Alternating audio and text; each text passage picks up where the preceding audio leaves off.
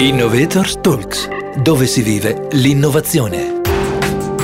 Se ci stai ascoltando, ci sono due possibilità. Sei tra i 14 milioni di persone che in Italia hanno fatto uso di podcast nel corso del 2020, oppure uno degli oltre 18 milioni che secondo le previsioni lo farà nel 2021. Nati come strumenti per ascoltare storie, sono ora diventati un vero e proprio format di comunicazione, attraverso il quale veicolare contenuti innovativi e riascoltare eventi cui non si è potuto partecipare. Ecco perché ne parliamo qui, al MIP, la Business School del Politecnico di Milano. Sono Davide Chiaroni e con me ci sono Davide Panza e Mirko Lagonegro, fondatori di Digital MDE, la prima società italiana focalizzata sul digital audio. Davide, Mirko, benvenuti a Innovator Talks, dove si vive l'innovazione. Ciao Davide, grazie mille per l'invito. Ben trovato Davide, grazie anche da parte mia. Mirko, come nasce l'idea di concentrarsi sul digital audio? Siete degli inguaribili sognatori, amanti della radio, oppure pensate davvero che l'audio digitale sia un'opportunità di business? Beh, ti direi tutte e tre le cose. Amante della radio sicuramente perché ci ho lavorato dentro per più di 30 anni, ci sono entrato da bambino. E forse dopo tutti quegli anni, complice anche una ristrutturazione aziendale, era comunque venuta voglia di fare un qualche cosa che fosse, diciamo così, appartenesse un po' più a me giocare invece che da manager, da imprenditore.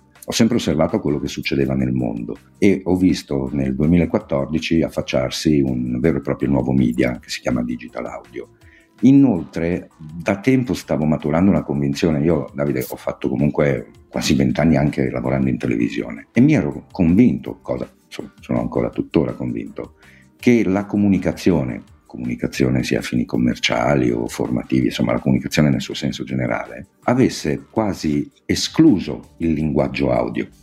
Se ci pensiamo, insomma, il primo linguaggio dell'essere umano, iniziamo ad ascoltare che siamo ancora nella pancia della nostra mamma, impariamo a parlare quasi spontaneamente mentre invece la comunicazione privilegiava un altro senso, la vista. Quindi ho ravveduto una possibilità, in una qualche misura, di costruire dei contenuti che potessero essere basati sull'audio. Ma soprattutto l'idea mia era quella di aiutare il mercato, quindi i brand, le agenzie, le scuole, le università a implementare l'audio nei linguaggi loro di comunicazione. Quindi sicuramente c'è un po' di sogno perché se questa cosa ti viene in mente nel 2014 probabilmente stai anche anticipando troppo i tempi.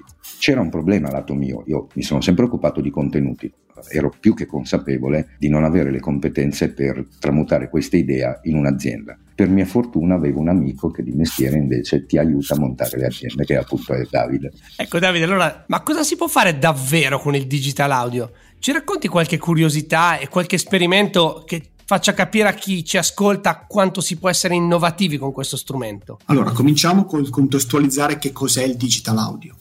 Oggi categorizziamo nel digital audio cinque componenti sostanzialmente, cioè il simulcast, cioè la trasmissione delle radio via streaming, le web radio, le app musicali, gli audiolibri e i podcast, di cui siamo partecipi oggi. Ci sono poi due sottocomponenti per noi molto importanti che sono nel digital audio, che sono tutta la parte voice, quindi voice assistant e smart speaker che stanno crescendo molto nel mercato, e le tecnologie che abilitano soprattutto editori e broadcaster a impostare un progetto in digital audio, dalla trasmissione alla gestione alla monetizzazione dei loro contenuti. Questo è un po' l'ecosistema del digital audio. Qualche curiosità e qualche esempio te ne porto due nel nostro ambito, quindi stiamo nel podcast. L'anno scorso, ad esempio, abbiamo fatto per BMW Motorrad un esperimento che è piaciuto molto perché abbiamo dato, diciamo, la parola a, un, a una moto, quindi a un, a un veicolo, quindi l'audio è stato utilizzato per far presentare un oggetto inanimato, una moto appunto, presentare se stessa. Quindi è la prima volta che l'audio viene utilizzato per dar, dar voce a un oggetto, a un veicolo nel caso specifico, cosa che dà un ambito di applicazione notevolissimo a n altre cose ovviamente. Un altro aspetto che è partito, un esperimento molto valido, su cui noi contiamo molto, un po', qui devo dirlo, un po' accentuato dalla, dal momento pandemico che stiamo vivendo e quindi dal lockdown, insomma lo smart working che si è innescato, ma che durerà ancora, è lo sviluppo del corporate podcast, cioè l'utilizzo del podcast per i brand nella comunicazione interna. Con le persone a casa e, e quindi non in ufficio, il podcast si sta rivelando uno strumento molto utile, interessante, facile, economico se vuoi rispetto ad altri, per poter raggiungere i propri dipendenti e collaboratori a casa sostanzialmente. E in mobilità se devono uscire e on demand perché il podcast è uno strumento a tutti gli effetti on demand. Se ci mettiamo nei panni degli imprenditori e dei manager che ci ascoltano e magari ci stanno facendo un pensiero, come possono mettere in atto e usare questo strumento per le loro necessità? Come si progetta un piano editoriale in ottica business nel digital audio? Produrre e distribuire un podcast teoricamente facilissimo. Basta un'app eh, che puoi, che puoi scaricare sul cellulare e ci sei, hai fatto un podcast, hai voce o microfono. Questo non è un progetto podcast, perché per fare un, un progetto bisogna costruire un valore per il manager, per il brand, e non è sufficiente usare un, un microfono. Bisogna usare competenze diverse, abilità e tecnologie, come dicevo prima. Se vuoi io la chiamo, visto i miei studi proprio al MIP, la catena del valore del podcast. Che cosa serve a un imprenditore? Serve un progetto basato su una strategia, quindi identificare obiettivi di marketing, target, cosa si vuole fare. Bisogna essere capaci di produrre un podcast che valga la pena essere ascoltato. Bisogna sapere come distribuirlo, come veicolarlo sulle piattaforme bisogna provvedere a un piano di promozione del podcast, perché se mettiamo un podcast sulle piattaforme si mischia con tutti gli altri 1.7 milioni di podcast che ci sono e quindi è letteralmente introvabile. E poi bisogna misurare i risultati, quindi capire qual è la valorizzazione che si vuole dare a un progetto podcast in un'azienda, in un brand e quindi bisogna legare la strategia iniziale alla valorizzazione finale per capire se il progetto podcast è di successo o no. Mirko, bisogna però anche studiare per adattarsi a questo format. L'abbiamo fatto anche io e Antonella, che pure di mestiere siamo abituati a parlare. Qual è la reazione dei professionisti della comunicazione davanti all'idea di reimparare e quali sono i segreti del perfetto podcaster? Guarda Davide, io stesso sono rimasto estremamente sorpreso dalla apertura mentale, dalla disponibilità, come correttamente detto te, di persone che di mestiere comunicano ma che inizialmente sono, se vuoi, incuriosite, no? perché l'attitudine di partenza è, beh, ma io comunico da un sacco di tempo, cosa ci sarà di così diverso nel comunicare usando le parole anziché la penna o una tastiera? Quindi qual è la differenza tra comunicare per gli occhi e comunicare per le orecchie? E quando poi ci troviamo a erogare questi piccoli corsi di formazione strutturati, perché gli interlocutori sono interlocutori professionisti e prestigiosi, e riesci a portarli in un ambiente che per loro è nuovo, la, la, sensazione che ho è che reagiscano in, nel modo caspita, non ci avevo pensato e inizino a comprendere i vari passaggi entro, con i quali, diciamo così, si deve strutturare una comunicazione per le orecchie, che è molto diversa rispetto a quella per gli occhi. Banalmente, noi quando leggiamo gestiamo noi i tempi di lettura.